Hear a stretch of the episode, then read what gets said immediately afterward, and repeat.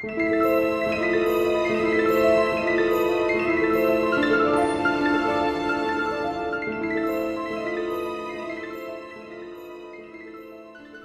til Forlæst, podcasten, hvor vi lytter os tilbage i tiden på jagt efter de fortællinger, som stadig kan vækkes til live. Mit navn er Bjarke Sølverbæk, og jeg er din rejsefører gennem den danske litteraturhistorie. I dette afsnit påbegynder vi en ny sæson af Forlæst, hvor vi vil tage hul på Johannes V. Jensens myter. Når de fleste andre benytter sig af ordet myte, er det for det meste gamle guder og heltesagn, de henviser til. Men sagen er en ganske anden hos Jensen. Vi vil hen ad vejen komme ind på hans forskellige forsøg på at definere genren, men først vil vi stifte bekendtskab med nogle af de tekster, han mente tilhørte den. I dag læser vi de to myter, Darwin og Fuglen og Knokkelmanden. Sidstnævnte var den allerførste tekst, som Jensen selv betegnede som en myte. God fornøjelse.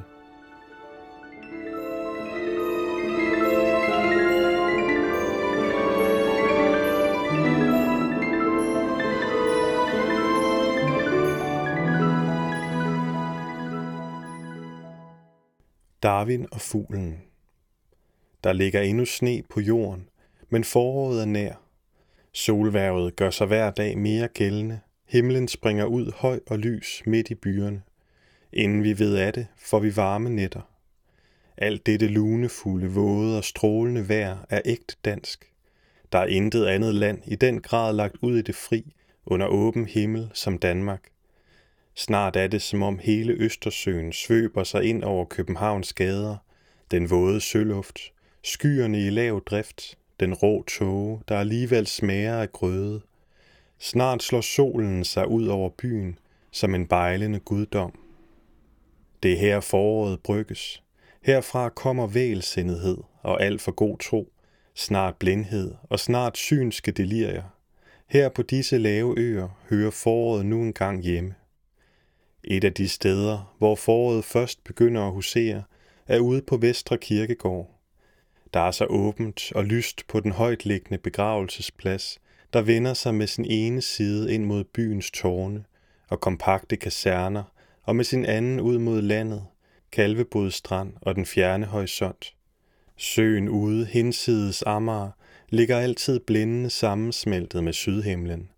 Set heropfra, på gangene og gravene, hvor solen står på, tør munden op, og det visne græs ryger næppe synligt under det kolde solskin. Men i skyggen bag graner og hække ligger jorden hård som jern med et fint overtræk af gnistrende rim.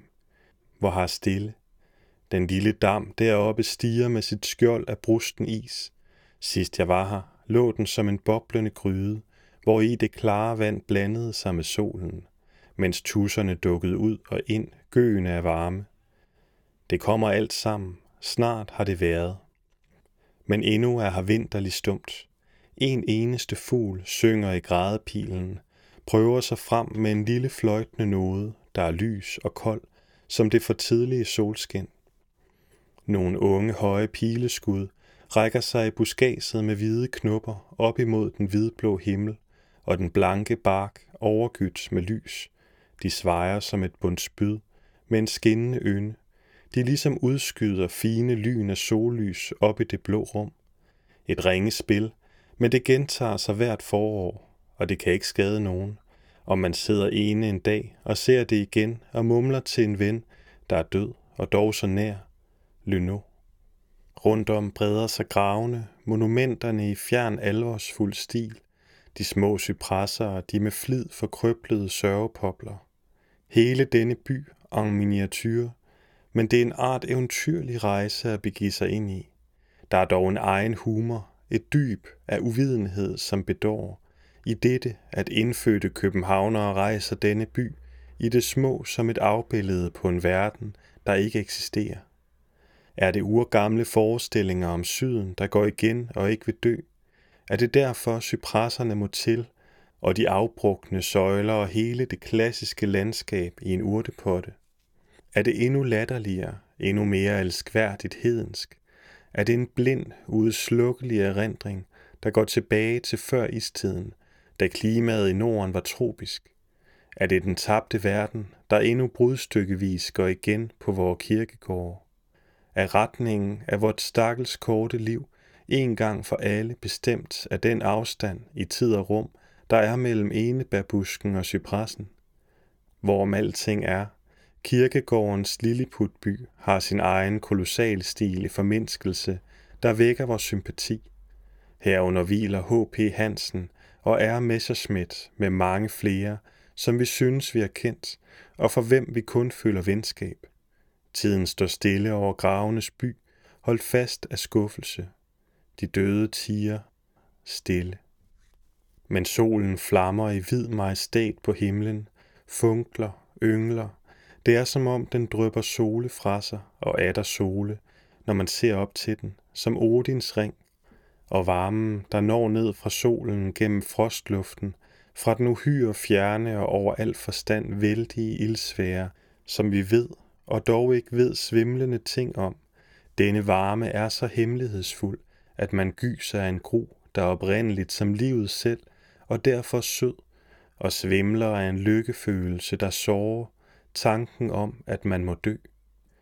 Det er forårets kapitel, det eneste man lægger op, at man kommer naturen nærmere, jo ældre man bliver, indtil man uden tvivl til sidst bliver et med den. Så sørgelig er tilværelsen ikke, at man taber sansen for vejr og vind, for planter og solskin og farver med alderen. Tværtimod bliver man i den henseende mere og mere forfinet, efterhånden som kræfter og passioner tager af. Jeg kom til at se dette for mig i et billede en mørk dag, da jeg trængte til at danne mig et symbol, hvori der var skønhed og alvor, varighed. Jeg så foråret og Darwin.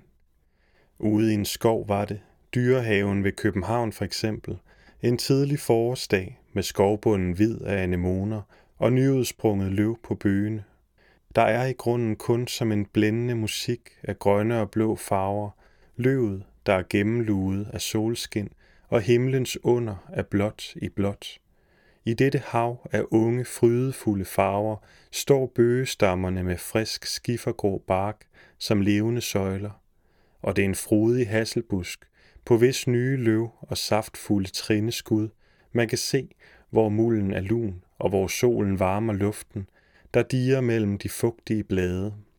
Først ser jeg ikke andet end denne samdrægtighed af farver, løvet der gror og himlen så solen spad af lys og blåhed, hvori det dyber sig så vorligt. Men der skælner jeg noget som et ansigt ved en svær gammel bøgestamme, halvt skjult af en spæd løvkvist, som er spiret ud langt nede på den tykke stamme. Det er Darwin. Man får vanskeligt øje på ham. Hans blege oldingetræk og hvide skæg går næsten i et med den grå birk på det gamle træ, og løvet falder sammen med hans lange, falmende kappe. Kun når man ved det, ser man de kendte hæderfulde træk der i skoven. Så et med naturen er den gamle mand. Så skjult går han i sit livs vinter midt ind i foråret. Han, hvis hele sjæl, var det skønneste eksempel på genial mimicry, menneskeheden har kendt. Han står fuldkommen stille, og den ro, der er over hans smukke hoved, føler man er erhvervet ved kærlighed til den grønne jord. Man ser, at liv og visdom, det er kun opmærksomhed. Hans øjne er rettet til siden et bestemt sted hen, dvælende, med et blik, der ligesom er fuldt af næring. Han iagttager noget, ser som den, der har et livs prøvelser bag sig, og først nu ejer evnen til at vide, i det han uset står og iagttager. Og i det jeg følger retningen af hans blik, opdager jeg midt inde i hasselbuskens krone en ganske lille fugl. Jeg havde ellers ikke fået øje på den, stille som den sysler mellem løvet og af en farve, der taber sig mellem skygger og blade. Den laver til rede, sidder med et langt hestehår i næbet og lægger hovedet snart om på den ene side og snart på den anden, mens den flytter sig så småt på kvisten og lægger planer for anbringelsen af hestehåret i reden, der ses halvfærdig mellem to grene. Den er så tryg, smutter så sorgløs mellem blade og soltit, skønt den er ene, for den er jo, hvor den er, altid hjemme og altid fortrolig med sin lille bitte skæbne. Dagen blåner, løvet diger den varme luft. I denne vordag, fuld af sødme og ungdom, ser den store kender stå varsom og gøre sig til ét med fuglens tilværelse, selv ligesom udslettet af naturen, der omgiver ham, aldersten og skrøbelig, men med udødeligheden i sine milde øjne. Han ser så mosset ud, med dybe rynker i det falmede jordgrå ansigt. Han har med forlov en gammelmandsvorte ved næsen. Skægget hænger ned som en busk, fin og bleget lav. Han ligner en gammel vækst. Men de blå alvise øjne falder i farve sammen med forårshimlen. Man skal se nøje til for at skelne ham i skoven. Som han står der, leder han tanken hen på den gudsmand i eventyret, der dvælende blot en lille time i lunden for at lytte til en småfugl, der sang, og som havde været borte i tusinde år, da han vågnede af sin henrykkelse. Også Darwin står og er borte 10.000 af år, for han ser ikke alene fuglen i busken. Han står og fatter, at det er et fjedret firben, hvis fiskeagtige forfædre engang krøb i land fra havet. Periophthalmus står han måske og mumler, mens hans tanker er et sted i troperne, i mangrovekrattet, hvor han så fisken, der går på land. Her og hos fuglen og nede i juraperioden har den gamle sammenligner og genkender sine tanker. Er han da død? Er det ikke snarere sandt, at han lever i al evighed og altid er at finde midt inde i foråret? Sådan som Darwin tog imod tilværelsen, rørt og i dybeste ædruelighed, sådan efterlod han sig den, da han selv helt var blevet ét med jorden. Foråret kommer til mig i hans navn, som solens strålevarme gennem frostluft mellem gravene.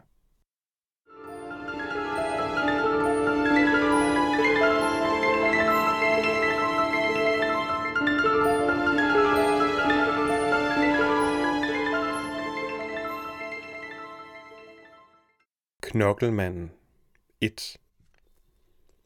Første gang jeg så hende var i Krefeld en vinteraften. Det er som menes jeg er dyr, så blid og lidende var hun, så forkommen og så uendelig god. Hun hed Kate. Vinteren ved Rinen er ikke engang vinterlig, hverken sne eller storme eller isgang af søen. Alt vejr er blevet opsat på ubestemt tid. Sol og vind har forladt det lave indland. Floden vandrer glansløst forbi. Den går i grå bølger, som et ustandsligt tog af udvandrere. Over på den ene bred svajer færgen ud over strømmen, og på den anden bred bliver stålkablet levende. Det strammes og står skælvende ned i vandet. Det bæver med en nerve. En halv mil oppe gaber en bugebro i det tågede lavland, som en uhyre målerlarve, og rundt i den vinterrøde luft rejser sig skorsten ved skorsten. Hele Vilnes af skorstene, hvorfra røgen stille bløder. Langt, langt ude står en milehøj pinje af røg. Det er over Essens kanonværksteder. Et raslende sekundærtog bragte mig til Krefeld, just som alle dampfløjter pep fyraften, og fabriksarbejderne i tusindvis spydes ud af værkstederne. Gaderne i Krefeld lå med kold og leret søle. Lygterne var tændt, men lyste ikke endnu. Da jeg senere på aftenen vandrede om i den sørgelige by, så jeg 2 blåhvide buelamper over en port og en grøn ildskrift. Varieté. Der gik jeg ind. Bortset fra de tyske uundværligheder, dumme Peter og den tykke mand, der ikke kan synge, man må smire de indfødte, var forestillingen af ganske international natur. En fransk sangerinde optrådte, 2 amerikanske knockabouts, en russisk atlet med mere. Og alle disse trætte fabriksslaver på tilskuerpladsen havde godt af, hvad de så og hørte. Det lysnede i deres grove ansigter. De havde tilbragt dagen mellem maskinernes klør. De kom ud fra dette elendige land, der endnu også er forladt af den klassiske vinter. Af sneen og juleroserne og barn Jesus. Hvert eneste skikkeligt trampeldyr havde træk i ansigtet af klæg socialisme og af den allerbilligste krassende gudsfornægtelse. Kampen for livet, uden ny tro. Hvor var hjernerne øde der? Hvor trængte disse arme munde til at klage? Hvilken knusende sjælenød. Et sort og gabende hul. Aldrig var verden så forladt. Hen på aftenen optrådte Kate. Hun var i grunden kun nummer 2 i ensemblet. Hun assisterede en musisk klovn. Men han gjorde lykke på grund af sin gyselige magerhed, sine fødders enorme længde og sin hæshed. Han var hæs som en dødning. Kate dansede. Hun var i blå silketrikot. Hendes runde ben rystede af kulde og af skræk. På armene havde hun blå pletter efter pryl, hun havde fået i kulissen. Hun var den slags smukke børn, der har grammet sig fra de var små, der er blevet smidt omkring med. Kate havde født et par gange, kunne man se, men moderglæden var blevet hende nægtet. Og dog smilede hun sødt og pigeagtigt. Der var en glorie om hendes person. Som hun dansede der til den rå knokkelmands musik, var hun en åbenbaring af det eneste rige og fine i verden. Klovnen steg ned fra sin pæl, hvor han havde siddet som en abe med begge ben lagt om nakken og spillet, mens Kate dansede. Han væbnede sig med et nyt instrument, en slags lut, der kun havde én streng. Nu fulgte den duet, som jeg aldrig siden har kunne glemme. Kate stod ganske stille på tæerne og sang. Det var en lille gammeldags engelsk vise, sunget med et smerteligt skælmeri. Og rundt om hende, der sang, skrævede benraden med den brustne lut. Strengen gav et kvæk nu og da, som en kno mod en kiste, og selv frembragte han et omkvæd, et bredt, rustent bræg. Det lød forunderligt stærkt. Kates fine, sværmeriske sang, og dette mæh, der var så rystende musikalsk og så ondt. Mæh. Alle tilskuerne sad stille, og da den sære tvesang deroppe var forbi, havde alle de umælende munde klaget. Jeg så dem sukke, så at skuldrene løftede sig, jeg så på deres øjne, at den smerte var gået lægende gennem deres sind. 2.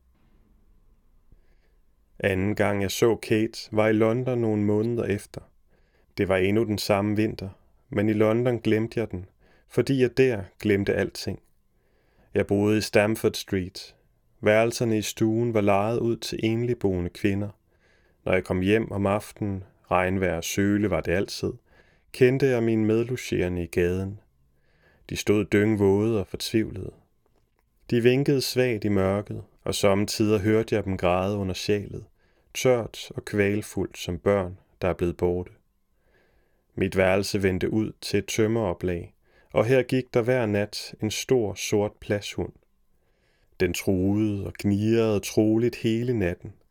Når jeg var henne og se ned, stod den gerne foran porten på alle 4 stride ben og med børsterne rejst.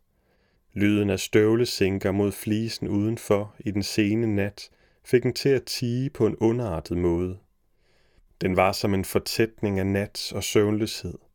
Den stod stille timer i træk, som en sort og farlig sprængkraft dernede. Hvor var der ondskab og kval i denne vågen af en vild hund? Jeg smed i nattens stilhed brænde ned på den, når den knurrede, og mens byen London murrede i søvne, hørte jeg, hvor hunden blev tavs, mens den splittede træstykkerne til spåner i sine frådende tænder. Hvad jeg mindes fra den gang af mørket i London. Jeg så kun byen belyst en eneste gang, og der lignede den en by, vandet er sunket fra. Husene var sorte af slam og stribede som efter en årelang oversvømmelse. Når jeg gik ned ad trapperne, stod der under tiden en dør åben til et værelse på anden sal, og der så jeg en gammel mand ligge i sengen. Det var en forhenværende sømand, tænkte jeg mig, der havde lejet sig ind for sine sidste midler. Han lå altid prober og kraftesløs med sit grå hoved på puden. Hænderne, hvorpå der var tatoverede anker og bogstaver, havde han foldet taknemmeligt foran sig på dynen. For hver dag, der gik, så jeg, hvor han var bjerget, hvor underfundigt og komfortabelt han lå der og døde. Men hver aften, når jeg kom hjem og ledte efter nøglen i min lomme, hørte jeg en sagte pipen ud fra nøglehullet i min dør. En hørelig træk af tomheden derinde. Jeg lyttede. Hør, hvor det sang utydeligt og bange. Den dør skulle jeg alene åbne. Inde i den forfærdelige stue ventede en ensomhed, som jeg alene havde nøglen til. Det er blevet til en myte i min erindring alt sammen. Hunden og sømanden, knokkelmanden og Kate. Hende fik jeg at se igen. Jeg faldt en aften ind i en varieté, hvor hun og knokkelmanden optrådte. De havde ikke forandret sig en smule. De gav nøjagtigt de samme numre som den aften i Krefeld. Men da jeg nu hørte tvisangen igen, Kates stille, smertelige, skælmske vise og den skinmagre æbes dybe, musikalske ravneskrig, der slog det mig, at det var en livets og dødens duet, jeg hørte. Ak ja, Kate, den fine og mishandlede kvinde, der smilede og sang, så at alt blev ømt og gyldent. Og så denne satan med det sminkede kranium, der er musikalsk, der er talent. Manden, som hele sit liv igennem slår og knuser og ødelægger. Jo, Kates skære stemme vagte alle længsler, og den rustne bas rundt om hende manede grinende. Mah. En dag, da jeg kom ned ad trapperne, stod døren ind til sømanden igen åben. Lanet var slået pyntligt op over hans ansigt. Formen af hovedet kunne skelnes. Han var død. Med ham døde bevidstheden om så og så mange kryds rundt Kap det Gode Håb. Med ham slugtes erindringen om den og den dravat i Spanske Søen. Glemt af Dovers klitklint. Fugle fragatsejl under Sydamerikas kyst. Sovtider og letsind. Med ham døde mindet om en ring af mennesker. Troløse folk og lystige folk.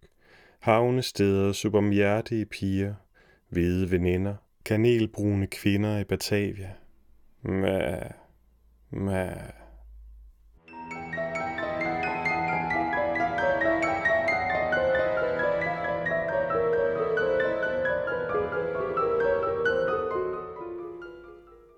Tak fordi du lyttede til dette afsnit af Forlæst.